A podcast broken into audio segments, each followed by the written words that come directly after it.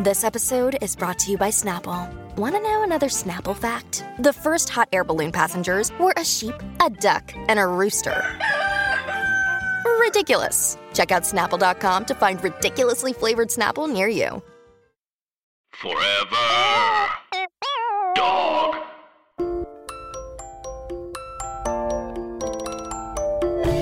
This is Nicole's Grey's Anatomy.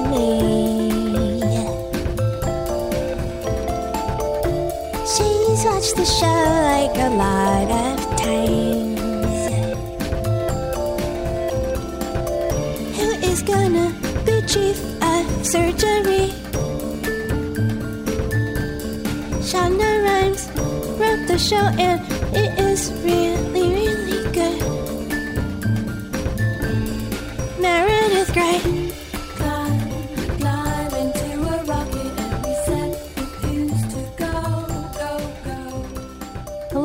And welcome to another episode of Nicole's Grey's Anatomy. I'm Nicole, and this is my podcast about Grey's Anatomy. Uh, I'm super excited for this episode uh, with Lily Pujol, who is a comedian, uh, does stuff at UCB. Uh, uh, we met for the first time doing this podcast, and I really, really enjoyed talking to Lily. I think you're going to super enjoy the episode, which is all about like queer representation uh, in Grey's. Uh, yeah, I just, you know, I am a little sick, which you probably can tell by, or can't tell. I actually don't know. I can't hear myself, so I don't know. But uh, excuse the cough, sniffles, and blows of the tissue. Uh, it's all part of the color, texture, just general vibe. Um, and frankly, it's on theme because Grey's Anatomy is about people with illnesses, and I have what one could only uh, describe as a cold. So, yeah, uh, the season 16 has started. Uh, some of you guys are tweeting at me at N Silverberg about the season. I love it. At some point, I'll probably do an episode that's just like talking about 16. So if I'm not talking about it on the podcast, keep talking to me about it. I enjoy it. Uh, yeah. And uh, thank you for uh, bearing with me for, uh, I know that this episode is coming a day late. I uh, gorgeously, gracefully fell down two stairs at work and sprained my ankle and couldn't record uh, in time. And my amazing producer, Megan Pope, edited this so quickly for it to come out on uh, this Tuesday. So, yeah, okay, that's the whole spiel. Uh, let's get into the episode.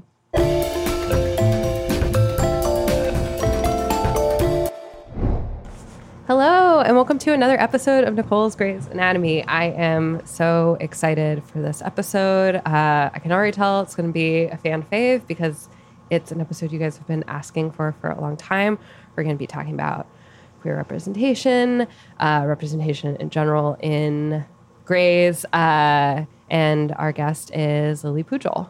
Yeah, that's me. Yeah, welcome.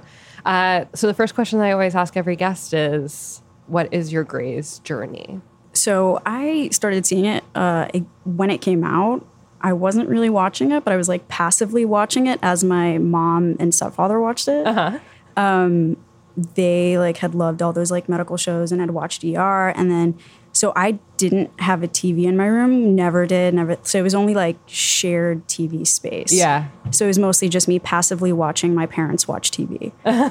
um, and I, that's exactly how I felt about the show when I first started. Yeah. Um, just kind of, it was TV and I was sitting there. Uh, and let's see, I was about, it was either like at the end of middle school or the beginning of high school. Um, but then I like actually started to watch it.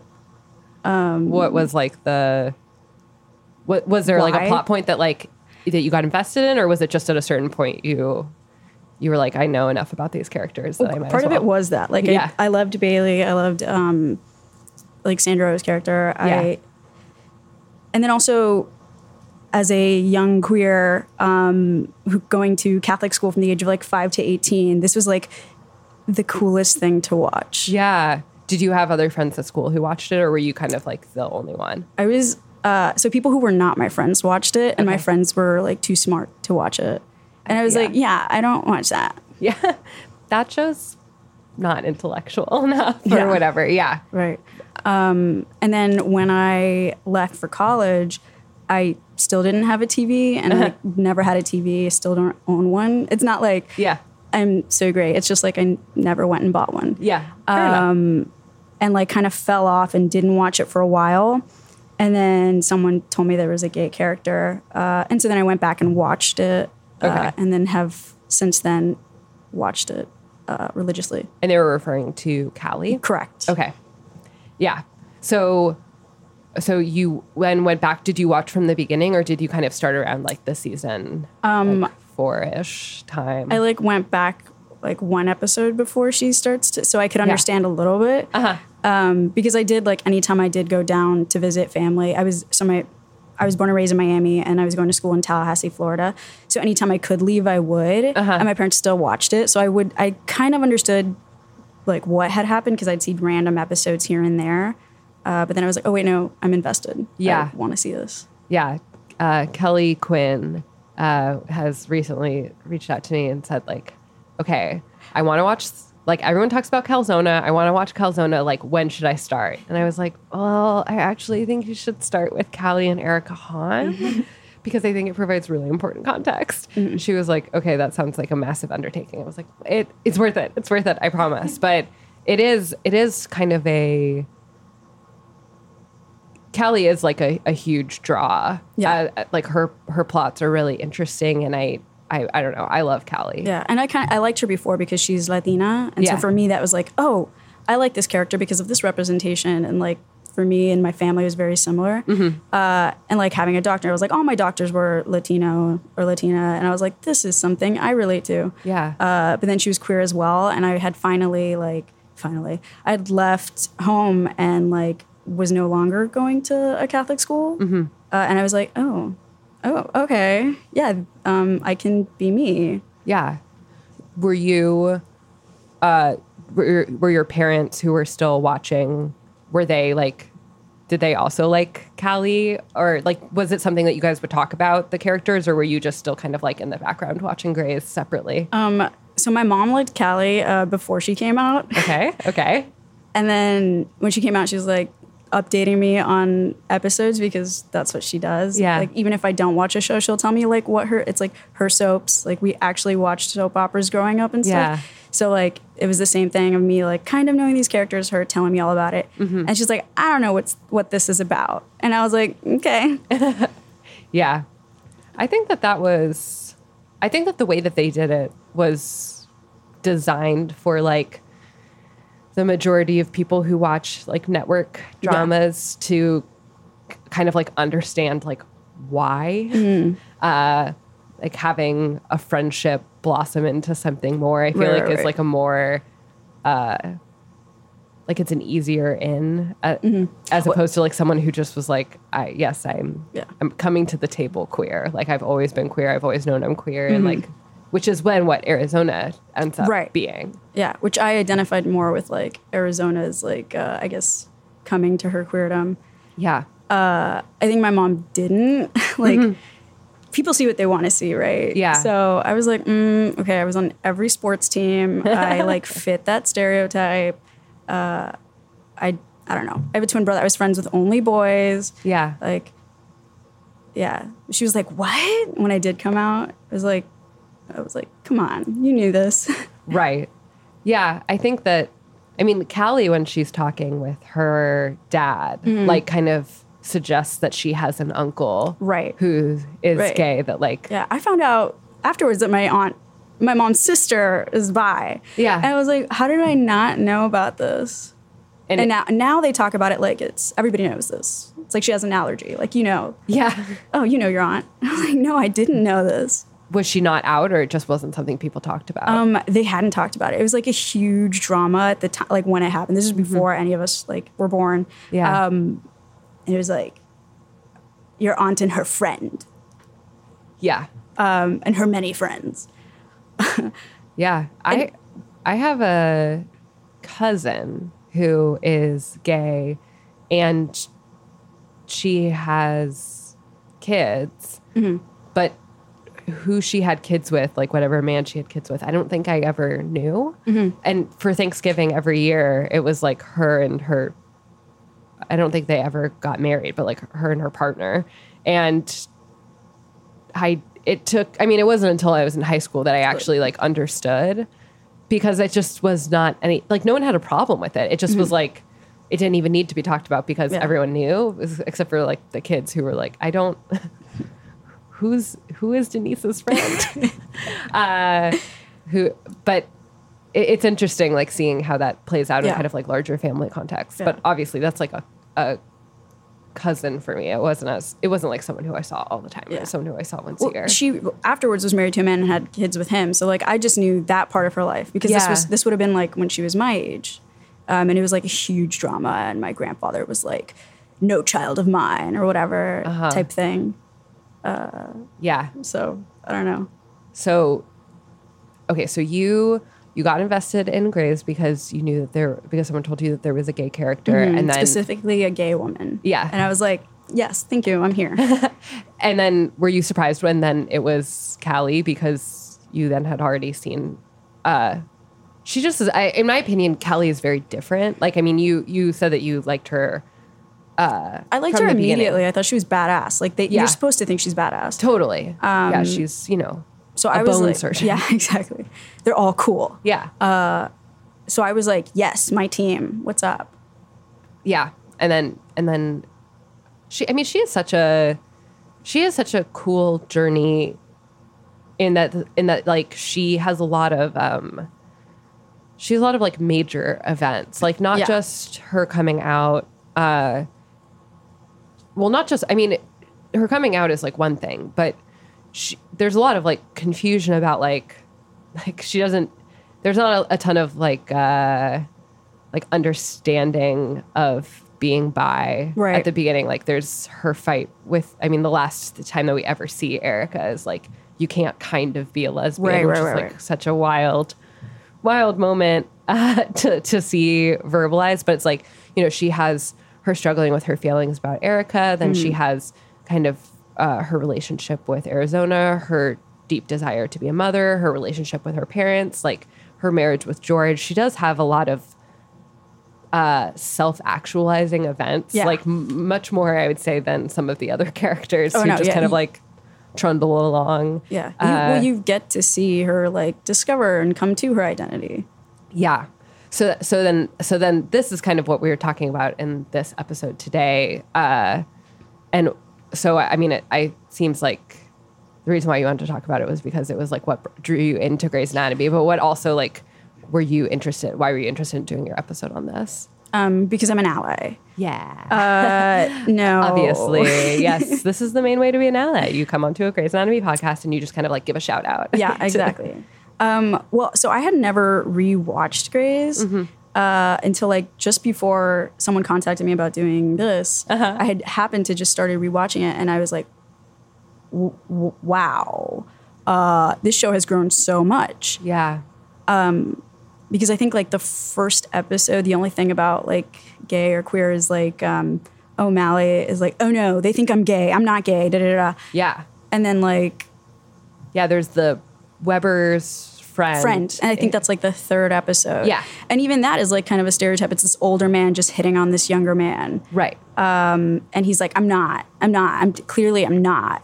Uh, and like that was later we find out that Joe the bartender is gay, but Yeah. it's like kind of problematic in his disp- depiction too because it's like just a throwaway line and then you never really see it. It's like the sexless. Yes. Um, yeah, like it's played for tagline. laughs that when they go camping, Right. that that Weber doesn't understand that Joe and Walter are like together and wants to share a tent with them, and it's like played for laughs, Mm-hmm.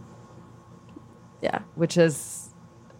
I mean, I don't know. I mean, it was of that time. That, Yes. You know, like it was like very liberal Right. show to begin with. it's but it's not like a it's not like a malicious portrayal, but it is Right. like weird to watch that now of like when you try to articulate what about that is funny. Yeah. You're like, yeah, you start like running into some walls there. yeah, exactly. Um, and then yeah, just like as it is now, it's kind of huge in, Yes. in a lot of the depictions and stuff. And they have like a um, an actual trans actor playing a trans character, which is huge, and like how they come out as well is very interesting. Yeah. Um, we can talk about that after. yeah, definitely. and they even have a um, like a a non-binary character, and they talk about that, and that's really big, especially when you consider that like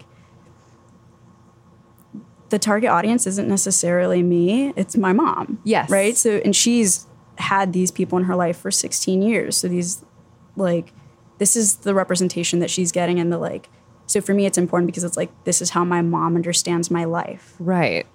Yeah, I think that's so interesting. I mean, I've talked about on the podcast before that like um in the recent seasons the show is much more prone to do like a very special episode Right. where there's sort of one case for the entire episode. It's something kind of topical and uh and it's broaching this subject in a way that like people who don't personally know anyone who's out or who is you know not white or whatever it may be like it's a way that you know it's it gives them an in that they can understand and it seems kind of like a little ham-fisted to us but then you try and think about like the millions of people who watch it every week like it's it's actually pretty incredible that they're like broaching things like police brutality Right. and consent and all, all of those sorts of things. And then I, I've also mentioned that like this past season when they had the episode about um, the woman who was sexually assaulted, that they had this huge fight with the network over what they could show of a rape kit. Like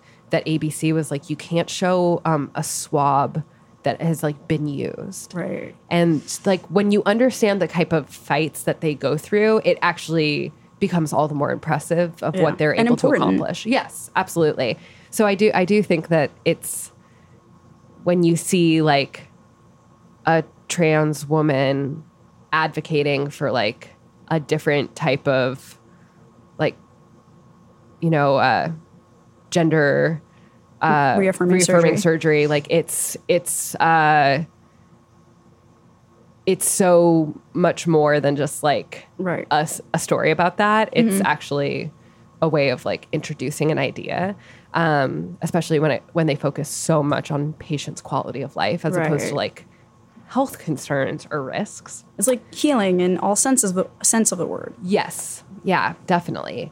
Yeah, I, I think they've always had uh, queer patients. Right. Like that has been, that was definitely like the in. And a lot of times it would be like, they would introduce a patient, you would really like them, and then there would almost be kind of a reveal that they're queer so that it's like you're already on their side. Like Right. if you Can't take it back, you then can't you're a take back. Yeah, exactly. Which we'll look at one of I think those one of those cases in a little bit um, with the uh, gay soldiers Right. in season four.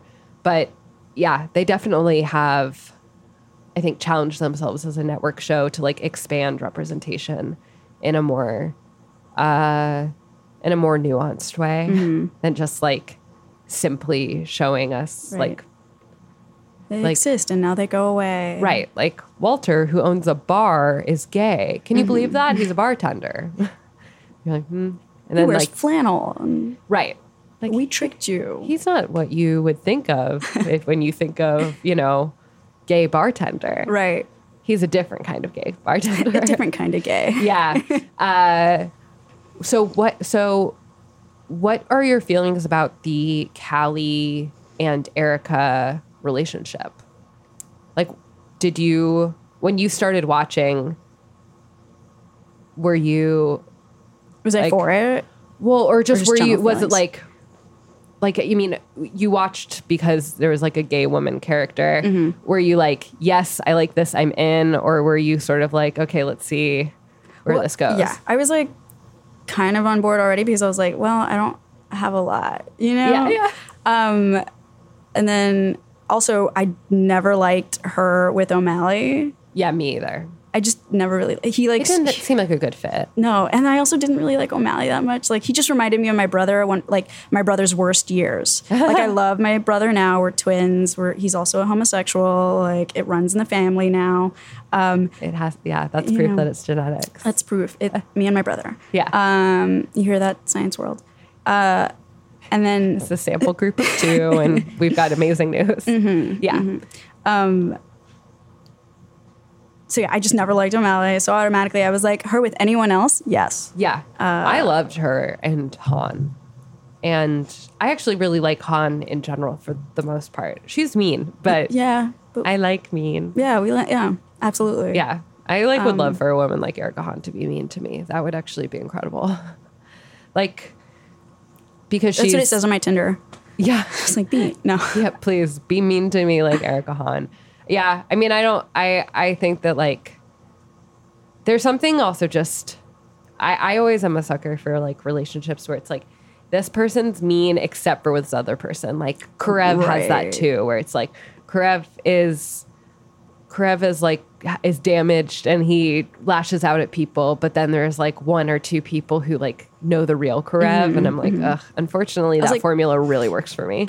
No, when the ratio is that, it means like, no, he's actually an asshole. Yeah, absolutely. In real life, it's a massive red flag, and you have to run away. And like, Right. honestly, that person is going to do something illegal. But, but in the context of TV, I'm always like, wow.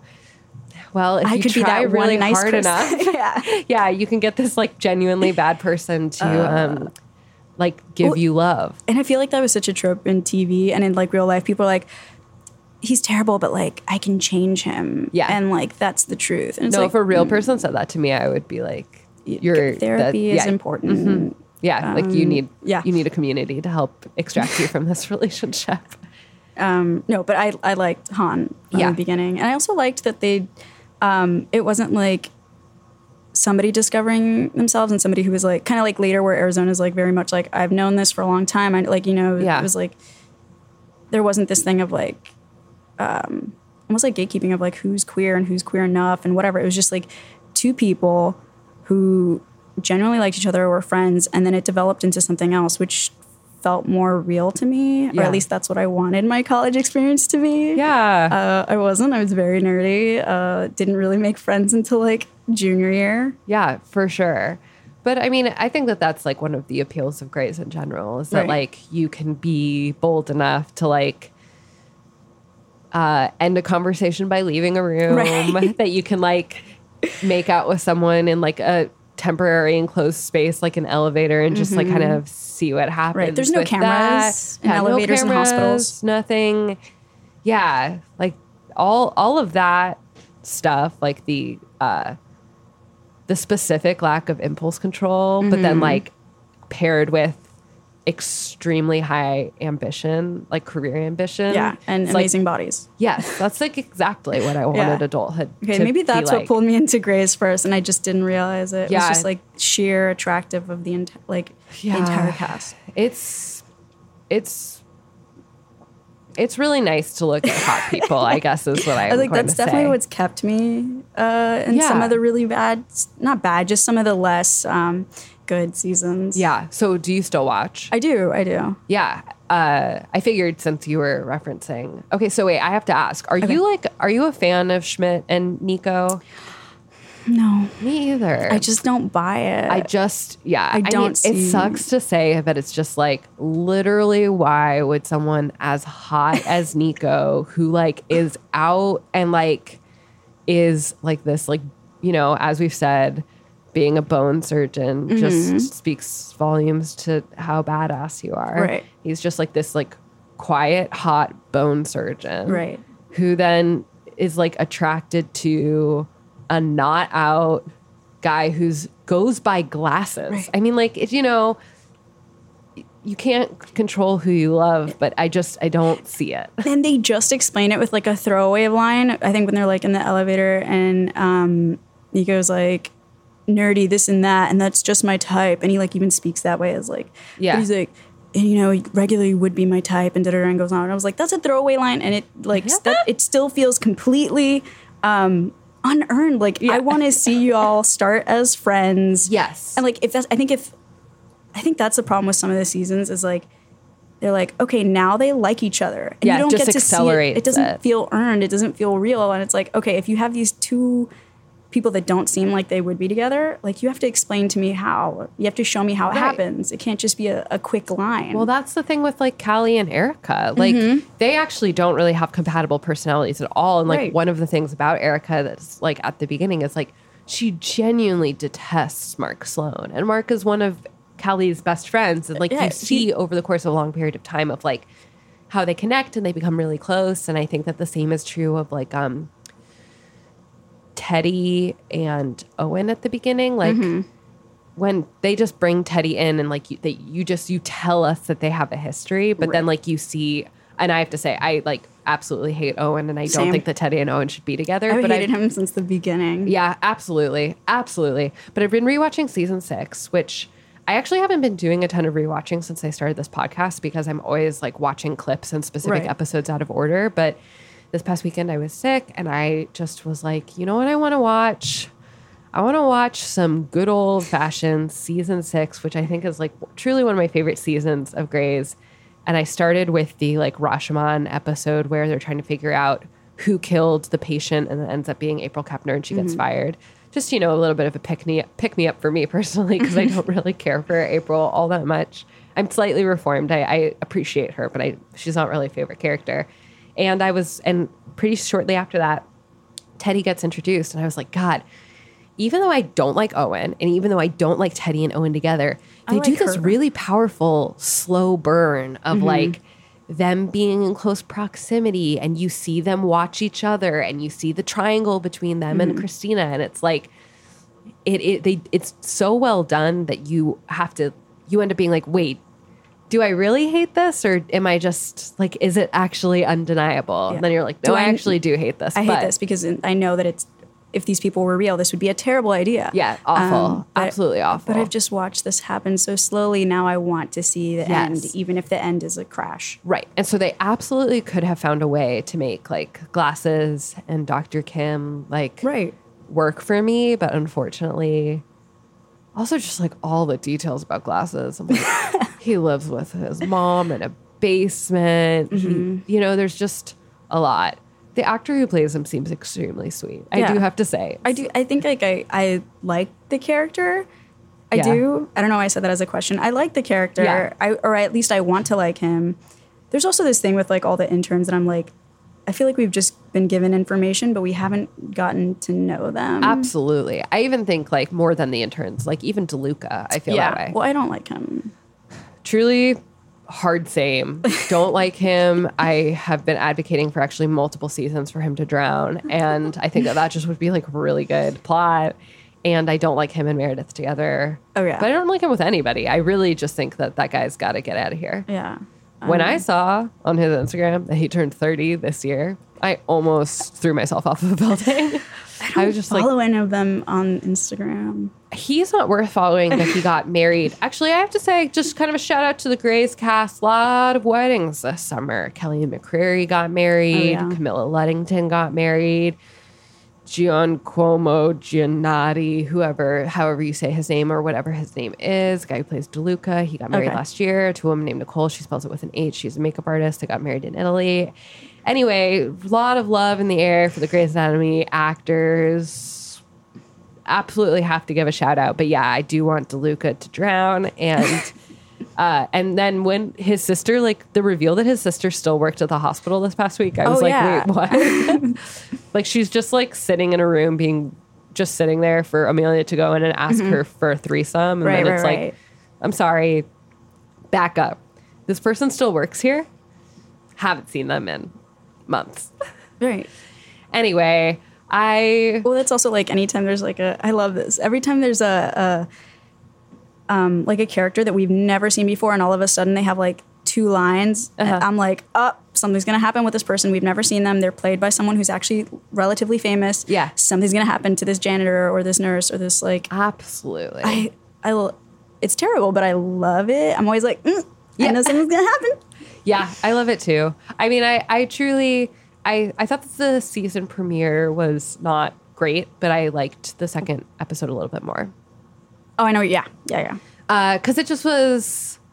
I, I mean, gosh, I'm such a broken record, but it's just like I want more patient cases. I Yeah. want, I want less doctor drama and more uh, medicine, Mm-hmm. which I, I that must not be the overwhelming opinion nationwide because they just keep doing doctor plot lines. Right, but then that's why some of the plot lines feel like I've seen this because Yes. there's only so many things. Like you need to break it up with like these things that can come in and come out, and we don't have to necessarily live in them. Right. Yeah. Not every patient. It's like the only patients we meet can't be patients that are there for like five episodes. Mm-hmm. We need some people who like come in, they present with symptoms. Right. I want a two episode arc. That's what I want, you know? Give me a great, a good two parter. Ugh, I love a two parter. I love a Grey's two parter. Right. They're classic. I They're- get just invested enough. Yeah. And then they can leave. yeah. It's been a while since I cried at a greatest episode, and that's I'm like, yeah, destroy me, like Mm-hmm. break me down. Yeah. I won't cry if DeLuca drowns, but I'll try. Like, you just know, tears of just- joy. Yeah. Oh yeah, uh, that's actually true. I probably would. Yeah. Or, Or like a, a single tear, like you're just proud of the situation. Like finally. Yeah, in this most recent episode, I think I was supposed to feel good that Owen finally decided to help his baby. Like, I think I was supposed to be like, wow, what a good guy. And it just really was like, I feel like that's his whole thing. Everyone's Yeah. supposed to feel like, wow, what a good guy. But like if you look at if you actually like look at what he does, he's not a good guy. no, he never has been. He did go to therapy for two episodes last season, though. That's really incredible. I mean, that's accurate as to how therapy works. Yeah. Yeah, you just go once to kind of meet the therapist, and Mm-hmm. then the second time you get fixed. Yeah, they just scan you Yeah, yeah. and they're like, it's your mom. That's the source of everything. Yep. I mean, it's accurate for me, but Yeah, I mean, uh, I think across the board, usually, if if you're going to just go with like one one blanket uh, takeaway from therapy, it's your mom is like a pretty good bet. But yeah, she's gonna listen to this and love it yeah, and be like, because she likes when things are about her. incredible. she named me after her. I just have to say that. is her name also Lily? yeah, she's Liliana Pujol, Okay. and I'm. She named me her nickname, so I don't know what that means. Wow. Yeah, I mean that's some that's some Gilmore Girl shit. I never watched that. Well, it's really the only the only thing you need to know is that uh, Yeah. they're both named Lorelai. And I think honestly, I think like part of why I loved Grey's too is like this like um not necessarily clear family relationships. Yeah. Like there's good and there's bad. And also like I'm a product of a second and a third marriage. Uh-huh. Um, so like my mom's second marriage, my dad's third, like not their last Yeah. marriages either. Um, so I have like a lot of half siblings that don't make sense. So I know people hate on like all these like sibling things and stuff. I have been known to say that like we're good on sisters. yeah, I think there's another. I think there's another sister left. You think so? Mm-hmm. For Meredith? I want one. I mean, okay. When I, I know. It, out I that, know it's too much, but I just well, want it. I- okay, it's too much if they live in the same house. Fair. If she just exists, Uh-huh. that's fine with me. Uh, I'm a massive fan of Amy Ackers, and when I found out that Amy Acker was going to be like the final Shepherd sister, I was thrilled. And then she was so mean, and I was like, I actually don't know if I Not want the to see this good person mean. again. No, not the good mean. She was like the bad mean. Uh, yeah, she was truly mean. But God, the cast of Shepherd sisters, real a real like. Yeah, I need another half sister. Like, Yeah. that's what I want. Like, I mean, it- I think that that's actually no one of the most reasonable wants to have in Grey's Anatomy. Or, There's like- always a sister in the tank. right. Or like, um, what was? oh, fuck, I'm forgetting her name. Uh, Shepard's first wife. Oh, Addison. What if Addison had a half sister? Can that be because they're so extreme and, and far apart? Yes, Like that's what I'm asking for. Yeah, And I want her to be queer. That's what I want. That's the perfect wish list, and I I- think that that's absolutely doable. I want to manifest it right now. Well, because I think that the uh, the the blonde ponytail intern, I think yeah, she's, queer. She is, and but they don't develop anything outside of like she has a crush on, which they've been doing with the interns because they also had uh, like one of the interns, like her sole personality was she has a crush on Jackson. Yeah, that's right. It, that, and that's what I think that's the problem with like why none of us. I'm speaking me. Yeah. I don't care about um like the interns or like the new characters and stuff is because Yeah. I'm like, okay, they um I don't know anything about them. Right. I feel the same way. But yeah, I think I think that that blonde intern is the only queer woman on the show currently. Oh, except for I guess the DeLuca sister. DeLuca sister. Um, But you know, saying that she's on the show is like that's that's a loose statement. She's on the show to teach someone about sex. Right. We can we can also claim uh, I claim Amelia because she had a crush on her uh, DeLuca sister before, even if it's never acted on. Yes. So I'm like, you're on the spectrum. You're part of this. for sure.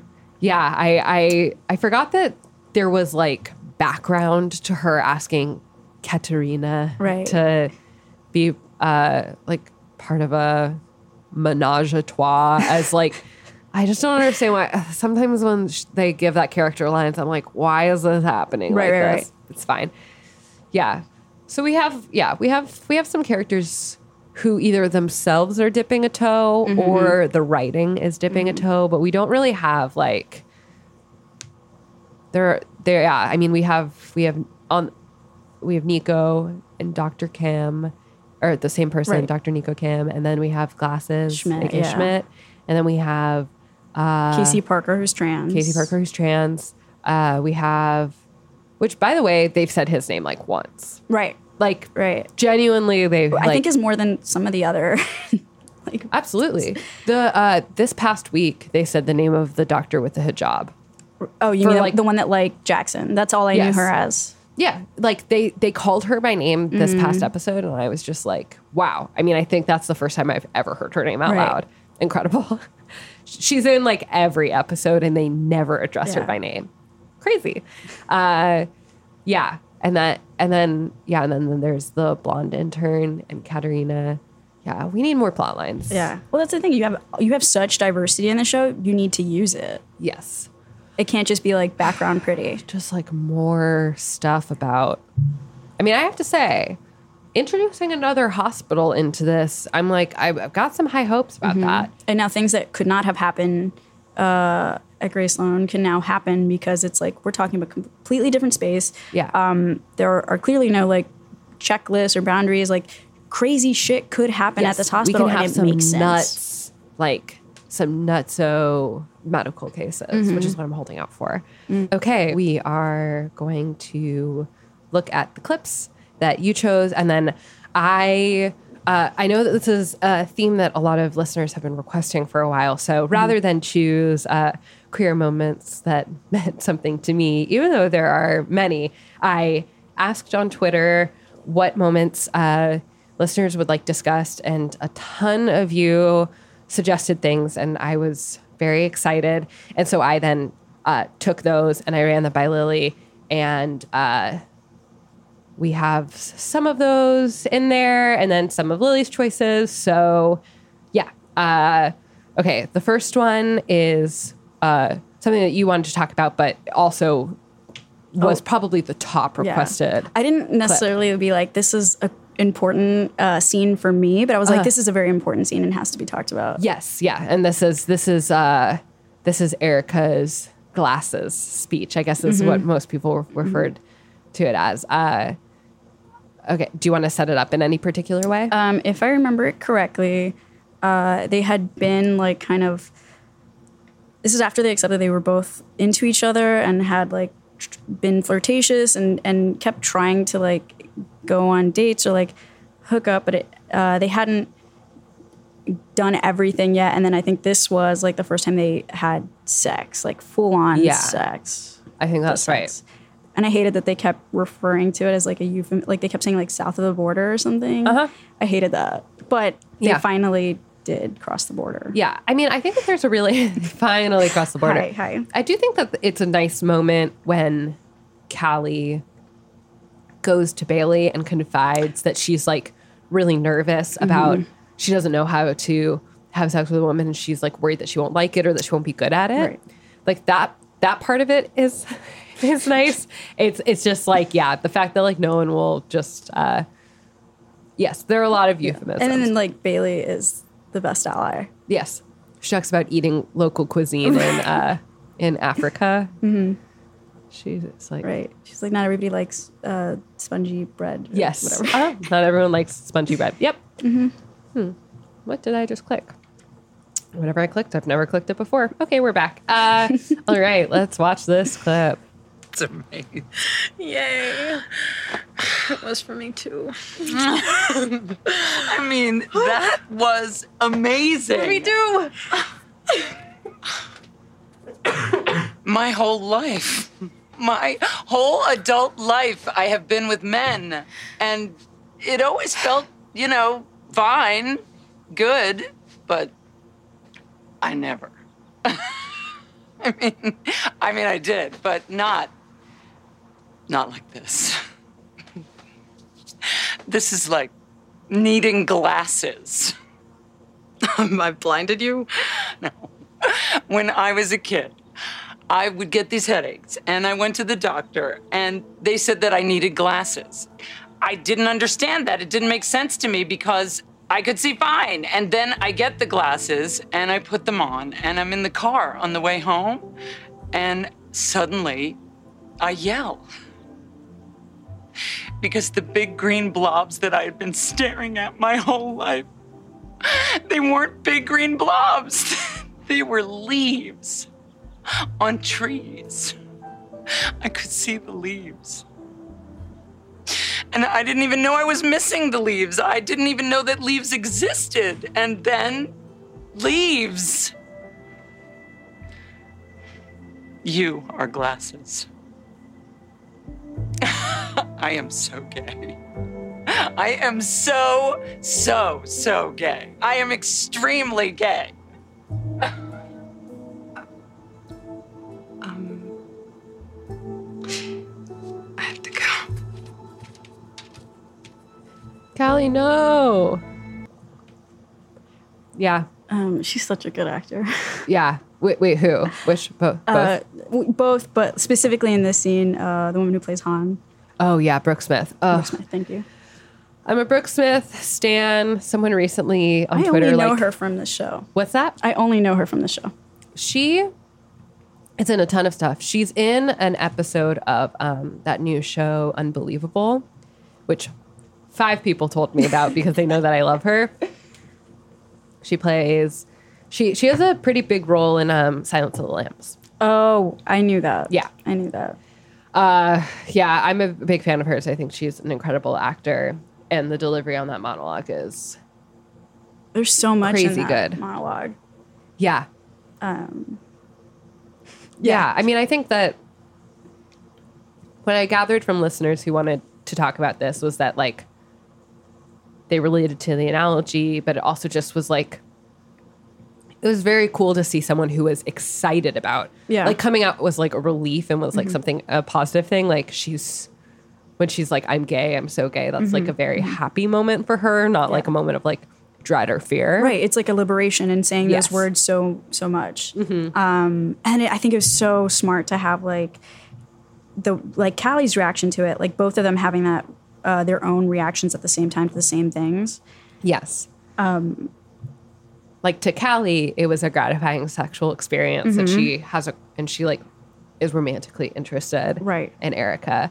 But Erica, it's like it means something so much, so much mm-hmm. bigger, and it puts you can tell that like it's a lot of pressure on Callie because Callie isn't having the same Right. experience and like i i think that that is so smart where it's mm-hmm. like she can't really like be excited for erica or like be there for her in a certain way because she's like wait is this how Is this what I'm supposed this to be? what i'm supposed to be feeling like I'm not feeling this. Like, is Right. this still valid? And I, that's like so important, especially when this came out, because even as is, like, people still shit on bisexuals or like Yeah. people who are pansexual, and it's like these women are both completely valid in both of these experiences. Yeah. and it's like it's so important, and I think a lot of people attach that because you don't. Some people do have this like very. um w- once you figure it out, it's very clear and it's very um like liberating uh, and then other people it's like it's not as clear and it like is still a journey and like Yeah. having both of them next to each other is like what makes this scene so great Yeah, I totally agree. I I really I really was sad to see Erica Hahn go, especially since like this is like one of her last moments. And then Yeah. we, we kind of mentioned this earlier, but like the fact that Callie then doesn't have that reaction then makes Erica feel really insecure and mm-hmm. like feel, you know, it's never like actively fun to feel you like someone more than they Right. like you. But then when like identity is like compounded with that of like mm-hmm. I'm having this self-actualization moment and like you're not and I but it's but I'm only having it because I'm with you and like mm-hmm. that's so then they have this kind of fight in the parking lot where the Izzy stuff kind of comes to a head. Erica realizes what came to pass after she lost the heart for her patient, who is now back in the hospital, and she and Callie is defending Right. Izzy, and she's like, "You can't kind of think that was right, and you can't kind of be a lesbian." And uh, Callie kind of like scoffs, and she's like, "Actually, you can be," which rocks. yeah I, Okay. I was also I saw Oh, yeah. when I first saw that episode, I was with my parents and pretending not to watch. Like, Oh, really? Pretending to be like preoccupied on my phone. I don't phone. even care about Um, this. Yeah, I was like, I was visiting from uh, Florida State, and like this is happening, and I was like, mm, I'm uh, looking at my texts from friends I don't have. Yeah. awesome. Yeah. I'm very good at pretending that I'm doing something on my phone. I've done it at every party I've ever been to. Mm. Uh, close to the bathroom, outside the bathroom, just kind of like by the door, like I'm, you know, waiting for someone to come. Right. And Uh, emails are really important to me right now. Yes. oh, yeah. Well, uh, this is actually happening because I'm so important. I actually know so Mm-hmm. many people who are trying to get in contact with me via this device that I can't really be with like the people in this room with me. Do you ever like right now. choose like, oh, okay, I'm gonna pretend to look at text or I'm gonna pretend to look at emails? Like make that decision. Like, oh, I want to come off as like I'm looking at emails. yeah, I I definitely have done that before. Uh or like I'll just like systematically like text my mom and then text my dad and then text my sister and then text a friend. And then like the next day I have like eight texts back from people being like, "Oh my gosh, it's so good to hear from you. How are you?" I'm like, "Oh god, I don't want to reply to these." like I texted I these in a moment you- of distress. I needed you then. Where were you? Oh my gosh. Uh, okay, I guess maybe one of the next ones that would be good to play would be uh, kind of contrast another coming out monologue. This is Schmitt coming out to his coworkers. Uh, And I wonder if like because his nickname is Glasses, and we just had this whole like this huge thing about. it. I was like, I don't think they did it on purpose, but No, I, I'm that's a giving them that circle. credit. I'm giving them that credit of like when they named him Glasses, they're like, it's going to be a reference to yeah, because it kind of has like that like feeling of I don't know. Yeah, they're both very good. Like, yeah this is a this is a listener uh, suggested this is okay so for those of you who are not caught up or who stopped watching uh, this is an intern from season i think 14 but maybe they i think he came in around season 14 and he uh, is really nerdy. He has glasses. And in season 15 he uh, like found himself attracted to and then in a relationship with and coming out for the first time uh, with uh, Dr. Nico Kim, who's an extremely hot bone doctor. We mentioned them earlier. Uh, so this is this is a clip uh, from this past season, season 15. If you don't watch currently, you will certainly notice that there is a different kind of in surgery vibe uh, that is previous. But the voices that you're going to hear are Meredith, uh, DeLuca, uh, who she at this point has not like actually decided to be with, but they are having like kind of a big flirtation, which you'll hear them reference. Uh, glasses, and there's one other person. Whatever. It's it actually genuinely, and I know you can't believe this, but it doesn't matter. so here we go. You seem different. I got contacts. No, it's it's not that. It's it's just you're It's less Joe. Glasses. Yeah. Yeah, and, and the other day when I asked you to change Natasha's central line, you didn't mess it up at all. Kind of a backhanded compliment, but thank you. I met someone. And he's hot, and he's confident, and he likes me. And I'm gay. And he's gay, and we're gay together.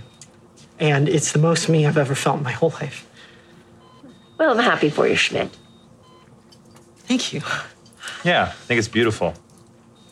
After all, what's life for if not to share it with somebody, right? Shut up. Does that mean life is not worth living alone? I think if you meet someone who lights you up, you should fight for them. Suction. This fluid looks cloudy. That's the last line on the scene. Can you believe that? this fluid looks cloudy. Yeah. Back to business. yeah you know it's just like it's such a laid back like mm-hmm. and the way that the interns are treated is not Right. how the interns were treated when like Right. when when meredith and all of them were interns it's fine that's not what the scene is about what the scene is about is glasses who did get contacts in this particular mm-hmm, episode mm-hmm. god bless uh, That's an analogy. Or yes yeah it doesn't need glasses anymore Y- you get it he needs contacts Right. We Uh, went from needing glasses to finding your contacts. Yeah. I mean, I will I will say that like for the for, for as much queer representation as there's been in the show, Mm-hmm. Glasses and Nico are the first gay male Yeah. relationship uh, doctors Mhm. on the show. Right. So it is, it is like kind of an overdue. Oh, absolutely. uh, like Well, facet of queer long- we- representation. I mean, for the most part, America likes watching two women make out, but Yeah. not two men. So it was huge because again, this isn't. I'm not necessarily their target audience. I'm just the one that keeps coming back. But like their target audience, this is huge. This Yes. is like you're watching it. Yeah. And there's like some genuinely like horny scenes Yeah. between the two of them. One in an ambulance during a, you guessed it, windstorm. You know, those classic weather events that we all know Seattle. called windstorms. As someone from Florida, I like that made sense to me. I was like, oh yeah, weather. Yeah. Doing crazy ass things. Absolutely. Sure. Like, But, like, I now I'm also like, am from, mm. I'm from Arizona, so it's like, yeah, I mean, I guess like we have things called uh uh dust devils. Yeah, yeah, yeah. So like I get it. but I also think it's made up. At the same time, I do think it's made up. Um, okay, and then there's actually there's one more there's one more coming out thing that I chose. So a lot of people recommended um like different Callie moments Mhm. of coming out. And she kind of she comes out in various ways to various people over the course of the show. Mhm. There's a moment where she kind of like comes out to Meredith as bi and as like and kind of and in that in this like 15 minute speech or 15 second 15 minute 15 second speech kind of like alludes to kind of uh bi erasure by saying like there's a B in LGBTQ like uh and the B doesn't just stand for badass What a line. what a line I hate it. you know it's not my favorite but maybe that means something You know, someone people felt like- amazing. Yeah, as an line. ally, it's really not for me to decide that that's Right. uh, not my favorite. But I chose the moment where Callie comes out to George's mom. Mm, yeah. Because, uh, and I also was kind of, so when I was looking for this moment, I found a YouTube clip. and it's just a clip of the episode, but the first thing that comes up before the clip is like a clip art page that says, This is what should happen when you come out, which I found kind of sweet because it's like, I don't know, using like Grey's as any type of model for like what your expectation is for how someone treats you is just like very like sweet to me mm-hmm. because the baseline for any event happening is just like so off the rails. like this is Callie's ex-husband who she married in Vegas after his dad died and then he died after getting hit by a bus and no one knew it was him because he had enlisted in the army and then his mother came back years later from uh complications from a gallbladder surgery but this is what should happen when you come out Right. In in Grey's scheme of things, it all feels very possible. Absolutely. This is one of the most normal You're like, oh, setups to a situation you Yeah, I've been waiting have. for this. I didn't realize that. Yeah. Uh, George's mom, played by Debra Monk, really, she's such a warm, wonderful character. Mhm. And she's heartbroken when they get divorced. And so Callie is like at her bedside when she wakes up. So this is this is season eight. I think this is a really nice scene. Callie. Hey. Meredith said the surgery went great. yeah. I like girls. Uh, as in romantically. Turns out I like girls. Uh, women. and I met the most amazing woman. Do, do you remember Dr. Robbins from this morning? Yeah, we got married. And uh, oh no, uh, but before that we um we got in a accident, car accident, a really bad accident, and uh, I almost died, but I didn't. And uh, Sophia, neither did Sophia. Our our baby, our perfect, beautiful baby. And I'm um I'm screwing all this up. Look, I I know this is a lot, and I, and I understand. Um, and if this is too much for you to handle, believe me, my own mother practically disowned me. So I understand. Oh God, I'm making you cry. Please don't cry. You have a baby. I, I do. Do you have any pictures? You want to see him? Are you kidding?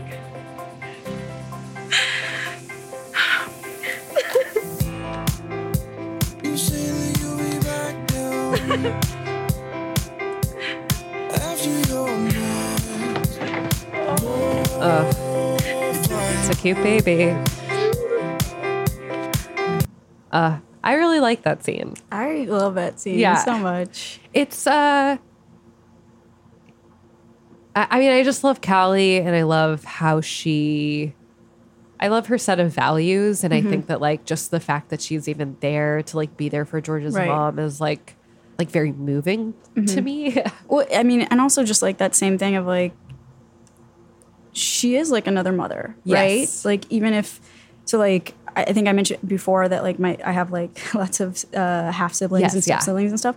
Um, like m- my mom is my sister's ex stepmother, right? Your mom is your sister. Yeah. Okay. Okay, Yeah. right. Uh-huh. She's my half sister. Yeah. Um, but like when my sister comes to Miami, like she stays with my mom. Um, and like my her my sister's 10 years older than me, she has two kids. Like those are my mom's grandkids, even though she's Yeah. my mom is technically her ex stepmother. Right. Like so there is that thing of like like uh Callie and O'Malley, even if I didn't like them, they were yeah. a family and that included his mom and like that relationship didn't change even though theirs did Yes. Um. Yeah. and then like sh- she like didn't care who Callie was with it was the fact that Callie found love and Yeah. had a child and all these amazing things and I like love that Yeah, me too. And I think that like I think that there's something also to be said about like watching someone come out to someone where they aren't sure what their reaction is going to be. Like in both in the other two coming out scenes, like both uh Erica's and they're both operating under like kind of a baseline assumption that the audience is going to be like at, at the very least like receptive to gay people in Right. general and like they understand what queerness is and mm-hmm. like it, they're not the first queer person that they're going to meet like where they themselves are queer or whatever it may be. And i do think that it's not their dead son's ex-wife. Right. Yeah absolutely. I mean and there's still like there's still massive stigma for against like people who have been in like a relationship with someone like in what like uh, at least a presenting as like a heterosexual relationship and then they are in a queer relationship and like or or or vice versa like right like they somehow delegitimize each other in Right. some way but it's like no no no no these are all valid these are all real these are all part of it Right, exactly. Like I think that the just seeing Callie kind of like get in her head and psych herself out, but also like the the ways that she like presents details in that order. I just it feels really realistic to me in that way. And I love the reaction of like, you have a baby. I want to see pictures and uh I love Mrs. O'Malley. I love uh I also, I mean, I, I love her in the scenes like after they get divorced Right, right, right. too. But if you remember, like she wanted Callie to have a baby with O'Malley really, really badly. she with like, like, knitting baby clothes yeah. and all that stuff. So it, it's it does it does feel like really full circle.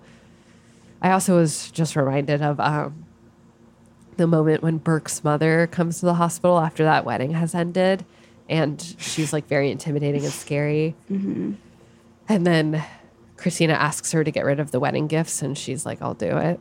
yeah Great moment. Great, great moment. Okay, so you you chose two moments from uh, recent seasons. Uh, you have Casey Parker coming out, and then you also have uh, that uh, non-binary. She's not, or they're not a patient. They're um. Well, I think they start off as a patient, like they and their Oh, they and mother, their mom both, like, get in were an accident or yeah, something. and their mother's uh, uh, in worse condition, but they also have something because they have to get like uh, head scan of some Yes. sort, and they have some other. They, Yeah, and then she, uh, she, uh, she, uh, who is the one who is it? Is it? Uh, I don't remember who the character's explains name. to? It's the the queer intern, the blonde that Yes, like she's the one who explains it. I'm like, I keep being like, she, her name is. we don't we um, don't know because we don't. Yeah, The only thing we know is that blonde, she's blonde intern. Yeah, she and has a does crush on Meredith. explain it, uh, but she doesn't have a name to me. uh, I mean, literally, I'm like racking my brain. I'm like, I don't even know if I ever knew her name. Uh, but she does a good job of explaining to Richard. Mm-hmm. Uh, I guess let's we'll do chronologically. We'll just start with the the Casey Parker. Uh, I loved this moment. Mm-hmm. I so I knew before. I mean, I knew from the moment that this actor was cast Mm-hmm. that they were trans, and I wasn't sure if the character was trans. right. I didn't know Uh, if they were going to make that something or not because they hadn't brought it up. They hadn't brought it up, and and the only thing that we like know about them is that they're a vet that they Right. previously like. So so we were like, okay, it's like vet intern, and then and then later we find out that like he's like a hacker, Right. Right. and that's like the that's like the avenue through which we find out that he, that the character is trans As but well. Mm-hmm. yes but i it, it it's a while i mean this is season 14 episode Mm-hmm. 9 so i mean he's in a, in at least that many episodes Right. before this moment um i just scrubbed past a scene in which jackson and maggie are in a uh a locker room in towels, like they went to a sauna or something. oh yeah, that's isn't it just like another locker room in it, and it like it's a different part of the hospital or something like yeah, that? it's really unfortunate. I want to like Maggie. I mean, sure, I would love to too, but that ship has sailed. I just there's nothing I, I- can it's do. It's only because before she was on Grey's, she was in another medical drama TV show where She she, was? where she played a lesbian doctor, which is the only Kelly reason why. McCreary did. Yeah. Wow, that rocks. Yeah, You know, that's what- the only reason. So I kept hoping that it would happen in Grey's as well, but it did not. Well, that yeah, the opposite of Jessica Capshaw, who previously, uh, I've I've talked about this uh, not on the podcast, but with people outside the podcast of like it's so interesting in this industry of like when a straight woman is cast as uh, a lesbian or a queer woman, and that becomes like their type. Like Right. they're like in this industry, this woman is like willing to play gay, Well, and it's then, like um, uh, what's her name, Sasha Leone. Everyone thought she was gay, and she's not. And she's like a, a lesbian icon, but she's not. Yeah, it's so interesting. Yeah, but Jessica Capshaw also has like played multiple Yeah. Mm-hmm. lesbians on TV. Okay, so unfortunately, and I like really hate to say this, but like there's kind of like a big like hacking plot point on Grey's where um there's a hack of the hospital. They ran out of weather, and so they had to be Mm-hmm. like, well, what about electronics? And this intern Who we know nothing about we know this nothing point. about. We know he was a vet. Uh, he has done the hacking, and but he, we also know that he was like previously like, like it, it's kind of like a Bailey doesn't want to know, Right, but he right. implies like that he he has like a bit of a criminal record for his hacking. Like that's how good he is. Yeah, he's like, I'm not supposed to be doing this, so I'm not doing this. But and Bailey's like, just do it. just do it. Yeah. okay. So this this is this is a scene right here. Why? I had to make sure. Hold on.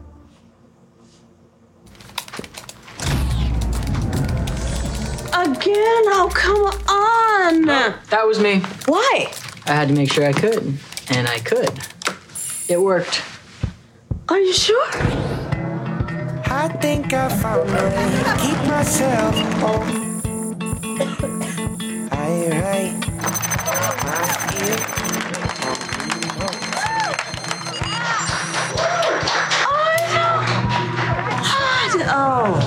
Oh, is that what I think it is? If what you think it is is air conditioning, ah. then yes.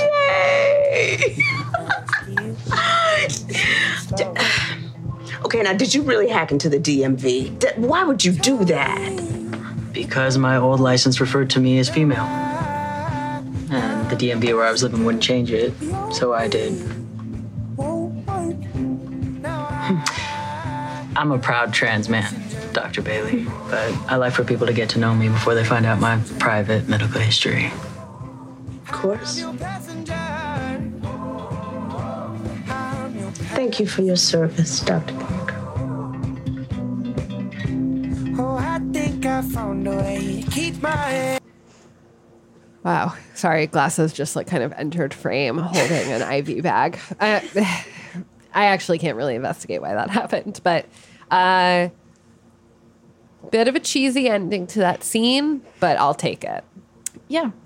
Um but also like it's cheesy, but it's kind of perfect for what it is. Yes. Like I do feel like it's a little bit unearned because it, he says like I want people to know me before I decide to give this information or not, but I'm like we don't know you. And literally that's the last scene that I've And, yeah, we've like this is season 14. That- we've started season 16. That's kind of like the last like yeah, I think that scene he has more lines than he does in all the other episodes put together. Absolutely. Um, but it's like just that line of like I am a proud trans man. Yeah. To have that like again Thursday night. Is it still Thursday nights? Yeah. Okay. To have that like Yeah, it's like primetime huge. network. Yeah. It's still like one of the top dramas Yeah. on all of TV. Yeah. It's really cool. And it's it's also, I imagine, uh, I mean, I've read a little bit of it, like interviews with um I think the actor's name is Alex Blue or Yeah. Alex Blue Davis. yeah, you're right. Yeah. I've read I've read some interviews with him and he has talked about like how cool it is to Yeah. be on Grey's just like as a show, as an institution and and although it makes like absolutely no sense for him to be able to like do this huge hacking job because he was able to hack into the DMV, I, it's like really important that they talk about the DMV Yes. because that's a huge thing for people when they're like for trans people when they're um, trying to live their lives as their like actual gender. Yeah. and like so I have I have a couple friends who have like had to go through that process of like getting their name and their gender and, and stuff like on their license and it even like specifically in New York City and it takes months. It Yeah. takes a long time and it's really difficult because it's like you have this like very official paper that says something that's wrong. Yes, absolutely. and, And, it's it- like yeah. And it's like it's not just like obviously as we know like a driver's license is more than just your identification like on the road. It's mm-hmm. also it informs how your process of going through airport security and all of these other you know just to go to the bar and get a drink Uh, yeah, exactly. Uh, so I I wish you know it's hard because it's like on one hand it's like yeah I wish we like saw more of this intern. On the other hand, it's like we've got too many characters. Yeah. We have to pare down the number of characters that we care about. But like it is crazy to me that we get this really interesting backstory and like it hints at this whole person of like okay so it's like this character like he is a vet and he's trans and he like committed a crime Right. like there are so many like seeds Mm-hmm. of like plot lines there it's like i guess at some point maybe we'll see some of them I don't know I think the most recent episode like is maybe gonna let us like get to know these people a little bit more they have Bailey like interacting with them more Yeah. Now I that think- like some of the attendings aren't at the hospital Right. anymore.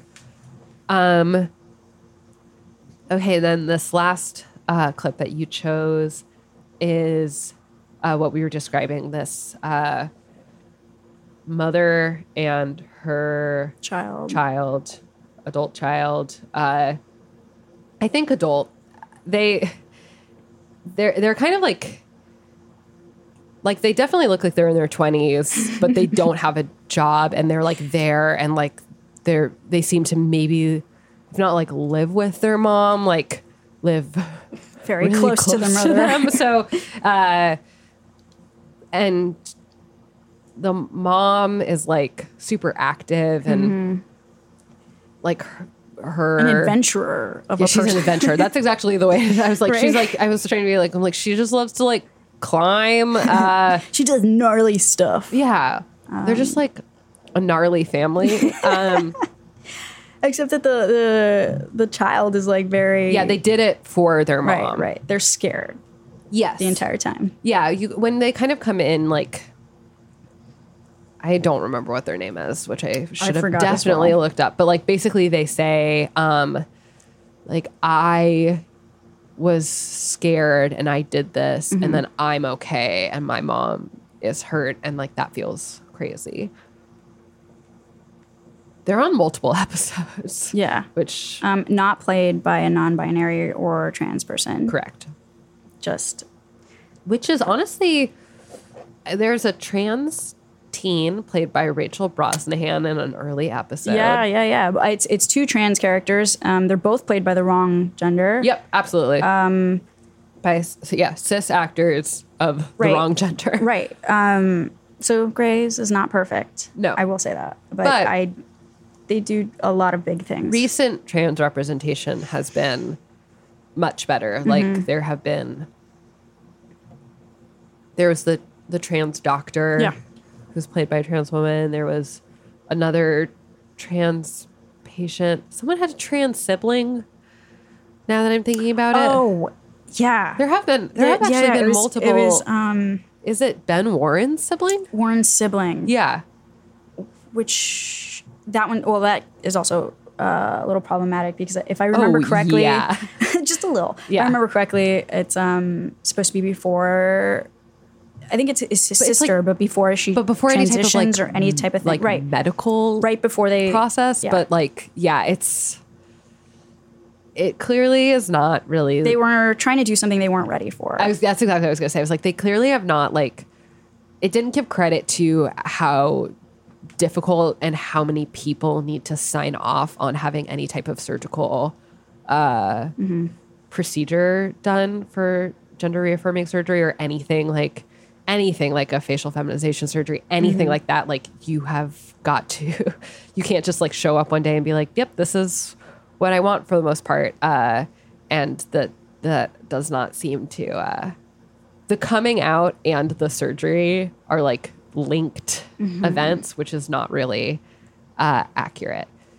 So I don't know. Grey's is like maybe at fifty percent as far as Yeah. uh, what I want it to be. Yeah. Like, compared to like other things of that time slot, amazing. but, But, it's also like the number of things that we have to choose from is Yeah. also like outstanding They- compared to a normal show. yeah. Which is not we, to be like we get to just- be nitpicky is the Yes. thing. We get to be upset. right. It's not. It's not as much like, you know.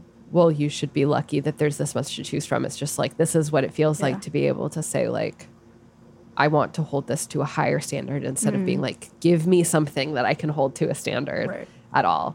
So this last this last episode or this last clip that you chose is uh Richard Weber, who is definitely like the oldest doctor, kind of plays this stand in for the really like worn like argument of like, well, remembering pronouns is too difficult and it's not grammatically correct or like, you know, all that bullshit, which is also like literally the dictionary. It's fine. uh, it, I mean, like, it, you know what I mean? I'm like, Yeah. it, that's not, I'm assuming that most people who are listening to this are familiar with why that is a really uh, tired and uh, disingenuous argument. But Mhm.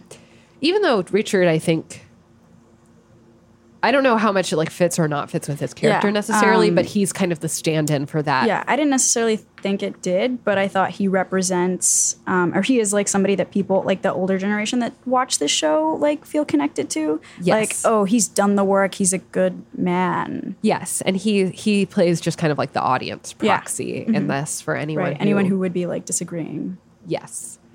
Um. Okay, so that's that's the scene right here. They're all settled?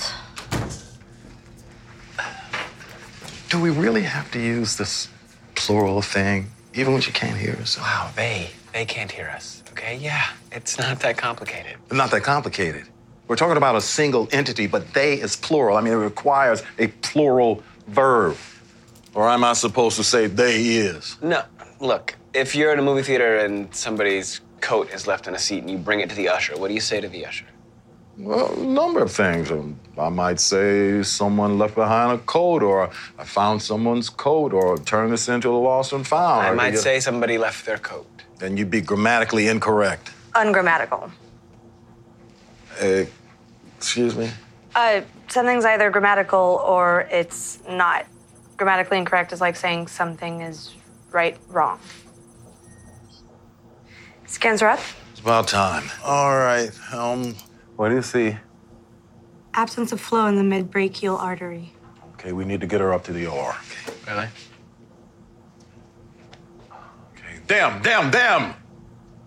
Can we go now? Almighty. Now I feel pins and needles. They really like give the scene some time. Yeah. It's it's cool to see that on um on a TV show like this. Mhm. Even though I mean it, this is this is like a se- this is an episode long arc with Mhm. Richard and and this is it's like a continued conversation. Right. I really want to find out what her name is. Uh Hems, the last name. I think. Oh, think. yes. They, they- he, they said it in the scene. Right, they said it in the scene that I already forgot. Um, oh my God, I feel so bad because it really is. Um, it really is. Uh, she's in like every episode now, Mhm. but like this is you know this is sort of what I'm talking about. Uh,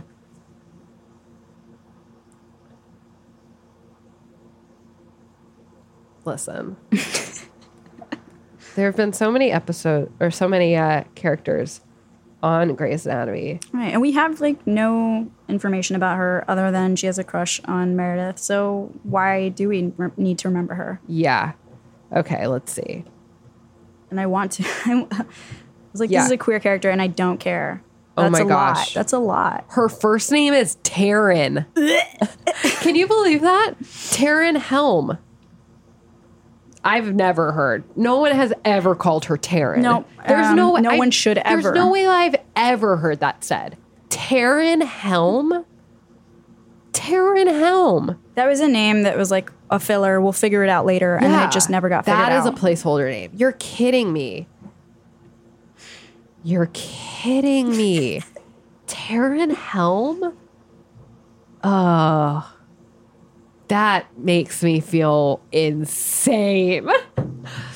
And I thought it was going to be like, oh, yeah, Jenny. That's right. Her name is Jenny. Like, how did I forget? Jenny Helm. No, we've never heard the name. That's never why we heard the name. Taryn. We've We've heard the never last heard that. name. No, I mean like, and they do call each other by their last names, but it's like you've. I mean that that is new information. Wow. I don't mean to have such a big reaction, but that can't be legal. Like you can't name a character Taryn, and then just and then hide that for so long. Um, so wait, that scene. Yes. Sorry, No, I got no. distracted because I was like, uh, well, first of all, I forgot that Jackson was involved in that. Uh, in that scene. Yeah, good for him. Yeah, I, I also think it's good because you, you're like, oh, of course, this queer character would be in the know of this, but then Yes. it's also no, this also this straight man is also with the program, Right. And it also communicates this like it's not just like a difference, you know, a philosophy between Mhm. like one person or the other. It's Right. like there there is the majority of Right. people in that room are like get it together. Yeah, and it's also like intersectional. Like when you're talking about uh, queer identity, you can't ignore like race and gender and all this other stuff. And it's like Yes. so you have. I think in this, I maybe I'm giving it too much credit, but I think in this, you're you know you have Jackson, you have um, Weber, and it's like they're both straight cis black men. Yeah. Um, and they're next to each other and having like it's not just this uh, like white queer thing. This is like a everybody thing. Yeah. And like Weber, you don't have excuses, and to like rely on like uh, grammar is just dumb because we don't speak that way. You know, we are Yes. constantly doing things that are not uh, grammatically correct or whatever. Yeah. I think that also like you know, a backstory that we have for Richard that we don't ever like revisit is that he and Ellis Gray were like the only two uh, doctors at the hospital Of, who like, were willing to Mhm. treat uh, a, a man with AIDS. Right. Uh, when it was like before they knew what AIDS was. And I Mhm. think that like that that's kind of part of the reason why I think it's both like it doesn't make sense and also it makes a lot of sense to Mhm. have like that character be the one who is confused because I think it also kind of communicates that like it's an ongoing process. It's not like just because you like were a good ally or Mhm. understanding or like you were on the right side of history in like one context that that gives you like kind of permission to pick and choose Mhm. how to participate going forward. Yeah. Uh yeah. He- By the end of the episode, Richard like gets it. Figure- yeah, he gets it. and also it. realizes that it's like really not hard. Yeah. Um, but like, okay, so when I watched that scene the first time, I was like, what a after school special. Like I get it. Yeah. Um, I'm glad there's a non-binary character, but I want so much more from this. But then again, I was like, my when my mom uh, came to visit me one of the more recent times, like I have friends who are non-binary, and I like prepped her ahead of time, and I was like, hey, I have friends who like you know, you use these pronouns. This is what it means. And also, like English is not my mom's first language, so part of it was that like Spanish is. It's a very gendered language. Yeah. Um, and she gave this bullshit excuse of like, well, I'm just too old for this. I was like, you're no, I and like we got in this huge argument. Um, I was like, it matters, and like you have to care, but also like you're not too old for this. Yeah. And like you make mistakes in English all the time. Why are you caring about this one? Yeah.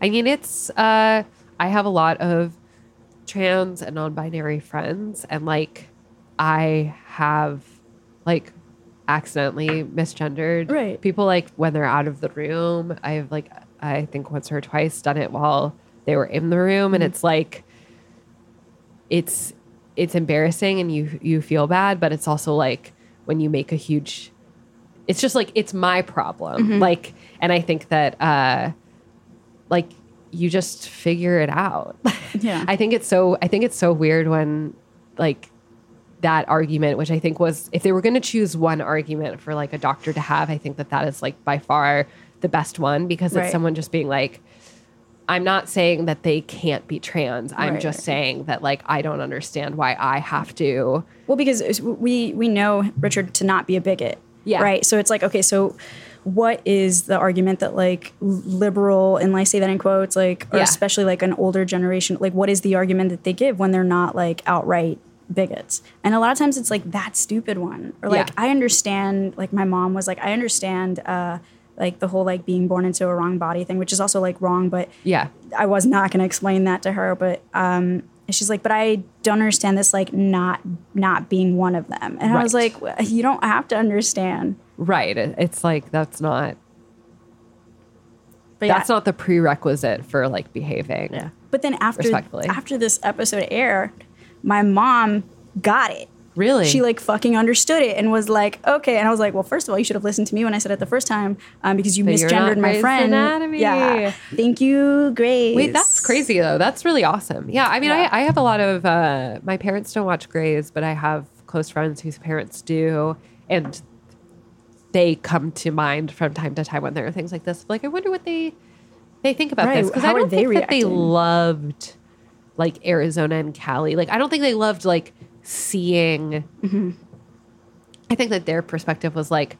I love these characters and I love that they're together, but I don't know why we have to like show them kissing, Right. like that type of thing. And I Uh-huh. think that that like grew over time, and I wonder, like, what their perspective is on on that type of uh, plot point. But I think that there's something about just treating it matter of factly, Mhm. and like, it's not it's not a battle of values, Mhm. and it's not like it's it's not in it's not endowing like It's a- Richard's perspective right, with anything more than just like, are you willing to put in this baseline amount of effort and be willing to admit that like if you slip up that's wrong Right. uh yeah i i i also think that like those types of scenes on Grey's feel like it steps out of the reality. so like heavy-handed. Yes. but then like, let's say you go to the movie theater. Like that is a Right. very like But I also had that conversation with my mother. It's Right. the easiest way the easiest way to explain it is like it's something you already do You already without it. You even thinking do it. about I know it. my. Uh, I'm gonna like talk shit about my brother now. Um, I love him, but uh, so he's like an academic. Uh, he's an amad- academic queer, and um, he's very very smart. And he also he works in publishing, so he is like very much about grammar and da da da da da. And he gave me that bullshit excuse too, because I mean like we were we were, we all have our different privileges, and we are like both completely white passing Latinx, um, like cis gay people. Yeah. So for him, he was like, you know, from a very privileged place of being like a white passing gay man, um, was like, well, you know, I think that's too much. And um, when you talk about grammar, because he likes to like rely on that. But then I was like, literally, the books you've helped publish, they use like when talking about the author, they go back and forth between using like he or she and them in the sentences, and it is accepted written. Yeah. I was like, you're just nitpicking about this. But then also now it's in the dictionary, and I just Yeah. like was like, you have no excuse. Yeah, totally. And I also have like said to um like family members before like if you don't if you feel like you can't like practice on your own time if you feel like you need to do that, but then just refer to them by their name. Like Yeah. that's another Yeah. option if you're which is what happens when I like speak in Spanish because there there is no even if you're doing um, this is just quick Spanish lesson. Yeah. Uh, even if you're speaking plural, um, like you're you choose either like ellas or ellos, and it's still it's gendered. Even if it's a mixed group, you default to the masculine. Yeah. Um, so no matter what, it is gendered. So like I like have tried talking about it with other family members and like it doesn't work because it like that concept doesn't exist. Yeah. But then when I've referred to like friends, I just will just use their name instead in Spanish. And I, Right. there are like new like unofficial things in Spanish to do, but um like the language is so much more difficult to change than in English. Like we create the changes and then eventually it comes into the dictionary. But like for Spanish, you have these like it's the Royal Academy of Spanish Language uh, or Yeah. whatever, and it's like these like seven or twelve people that come around like seven or twelve years and decide what is official and what is not. Um, so like it's harder, but Yeah. but like even in that language, people are doing things unofficially. Right. Uh, but like my- yeah, that's how language always changes. It's Right, like but- there's some type of But it's only like every built. seven years that they get a chance to like add a that I didn't know. I had no idea. That's the Real. Académica de Español. Whoa. It's like something like that. I That's might have crazy that, that there's like just like a panel of there's like people. in a very official and for the most part completely white like Spaniards like from Spain and like it's mixed, but it's mostly white men, like Latin men. Whoa, that's crazy. I didn't know that. That's nuts. But then you have all the countries have their own slang and stuff, and that's kind of like the fuck you to that. Yeah. But it's technically not part of the language. But yeah, so like that's hard to talk to like some family about that. Right. Yes. Um, I I as a, a English speaker with English speaking family do not have uh, that type of a barrier when it comes to uh, talking about that type of stuff. Okay, we just have one last clip, which was also suggested by a lot of listeners, which was season four when there were uh, the gay soldiers, Mhm. uh, patients. This is our our, our first. Uh, uh, I- mean the the the non-binary patient is discussed, but we don't actually hear from them in that scene. This is these are the gay soldiers, which season four, not the first, not the first gay patient we've seen, but obviously like kind of an interesting, uh, an interesting like play with uh, traditional masculinity, Mhm. like in the eyes of a lot of. Uh, and it was very topical at the time. Like it was what was happening. was it i don't remember exactly but i mean it definitely was like well don't ask don't tell was I think it was- uh, yeah. was like in the conversation before it was Mhm. Uh, before we we came to one conclusion about it so okay so this is uh, in season four we have uh, this is a patient who is in the brain tumor uh, clinical study and another man from the army who you know is introduced as like a friend has come to see uh, the father like either doesn't know that the son is out or like has just Mhm. kind of ignored it blanket Right. And- like Am I remembering right that the father was also an army man? Yes. Okay. Okay. So it's a like a lineage of like very uh, traditional masculine, like yes Okay. so this is this is the scene uh meredith is in the room for this What's the recovery period for brain surgery? It varies, but usually at least four to six weeks. It looks like you'll be stuck with me for four to six weeks. You deploy in five days, man. Was before I knew you had a brain tumor. No, no. Don't screw this up for yourself. You're a soldier. It's who you are. Besides, I'm probably not even gonna make it through surgery. Okay. Cool. Then I'll be good to go in about five days.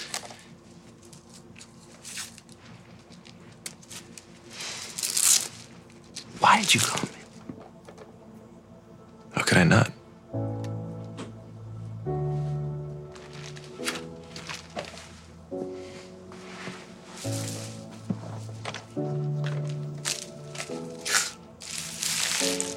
Paranoid.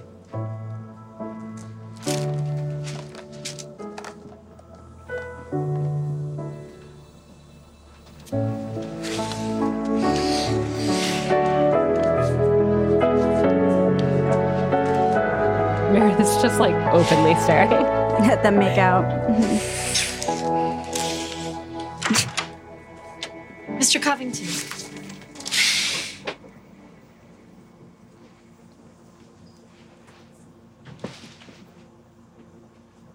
Get out. Don't make me throw you out. What's wrong? Nothing's wrong, sir. Nothing at all.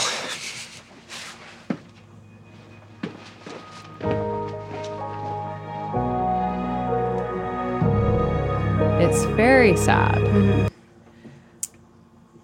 Yeah. But what I like about it is that uh, it's a very like it's very romantic. Mhm. Like it's a very like like it's just like a great story. It's very romantic, uh, and it is not presented as like like their relationship isn't fraught in any way. Right. It's just the outside forces right, right. of like the parent parental Literally the father and then the like higher up in the army coming in. Yes. Yeah.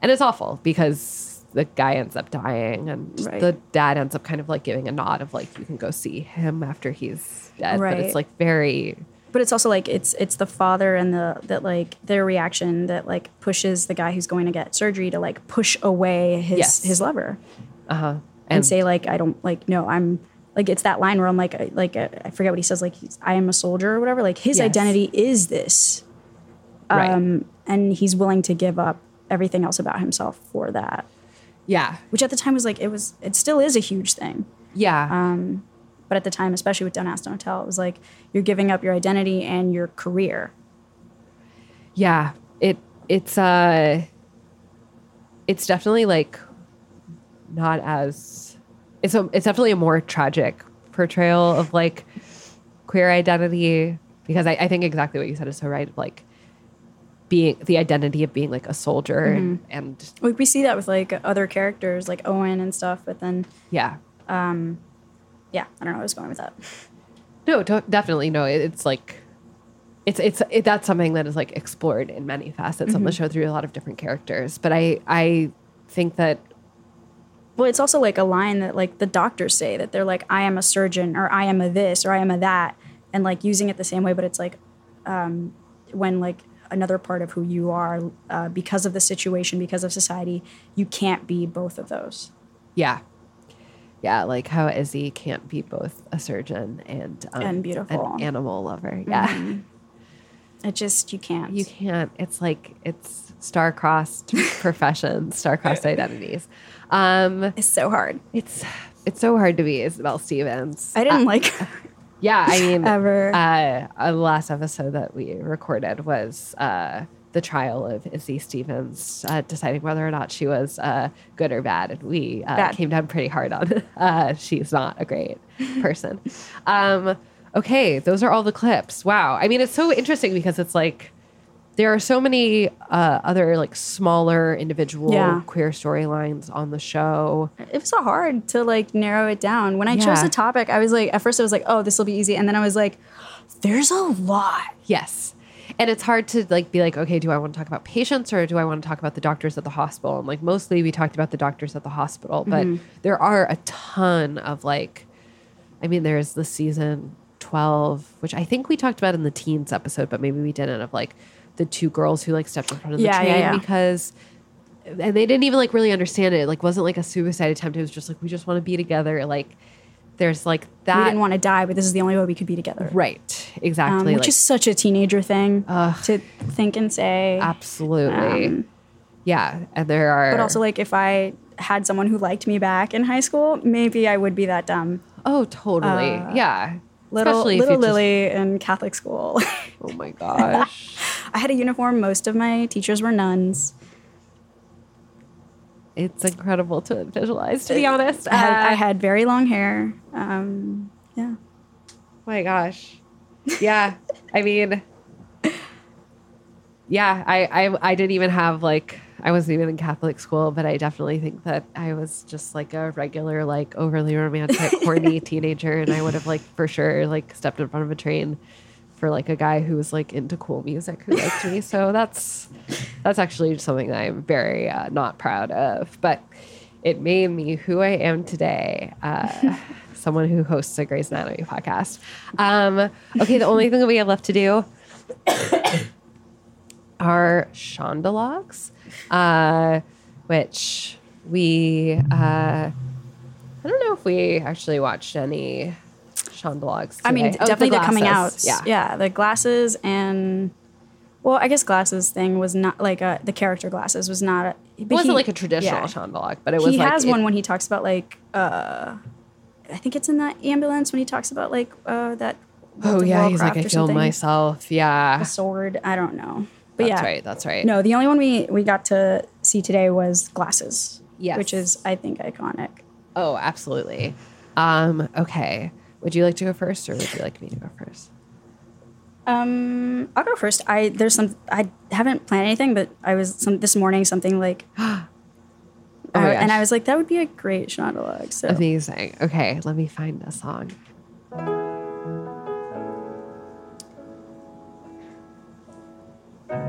no, uh, we're not open yet. Um, you literally just saw me walk in. I still have my backpack on. We're not, we're not open yet. like, why? Why are you even? The chairs are up. The lights are are down, and you're asking me if I'm open yet, like I'm supposed to be. We open at eleven thirty. It's not even ten thirty. I'm I'm early, and I don't care if you know the owner. It's it's a neighborhood bar. We all fucking know the owner. And here comes I only have an hour to open. And I'm by myself. So for the next hour, this is my bar. And we're not fucking open yet. That was so good. Oh my god. I was really upset. yeah. this is what everything I wanted to say. Oh my gosh. That was really rewarding. I feel really good. like Yeah, as a person now, like for sure. I'm almost crying. Life would- everything I wanted to say to this fucking stupid man. Oh, you have to say it next time. No, Oh, that's how I get fired just have to, because he does know the owner. He does know the owner, but we all know the owner. It's a neighborhood bar. Dave. Everyone knows Dave. Everyone knows Dave. Ugh. Okay. Let's see what I do.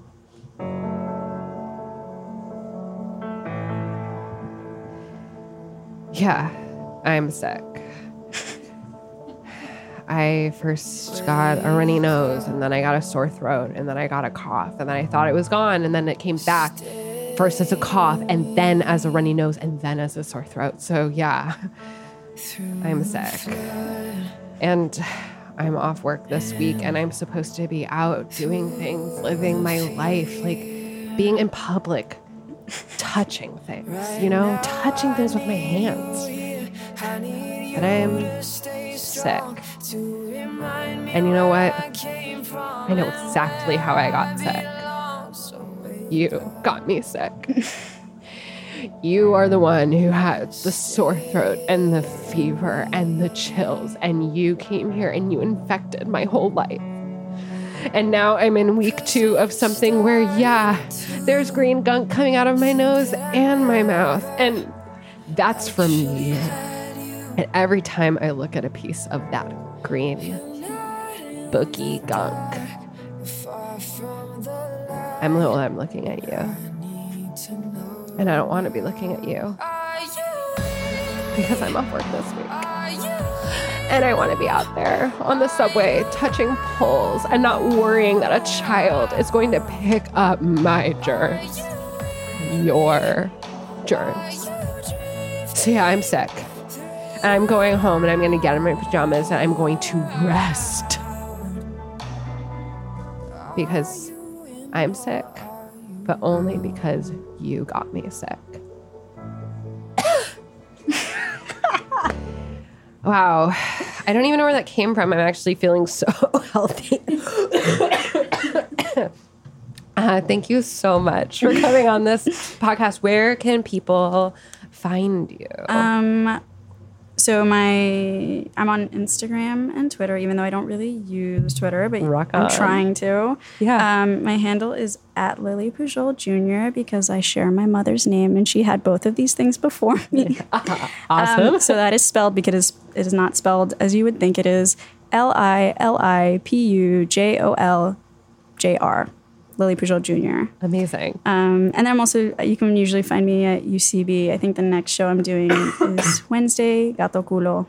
Yes. Thank you so much for coming on and talking. And yes, uh, if you uh, are listening to this podcast and you haven't yet given it a five star rating and a review, I would really appreciate it. And we'll see you next week.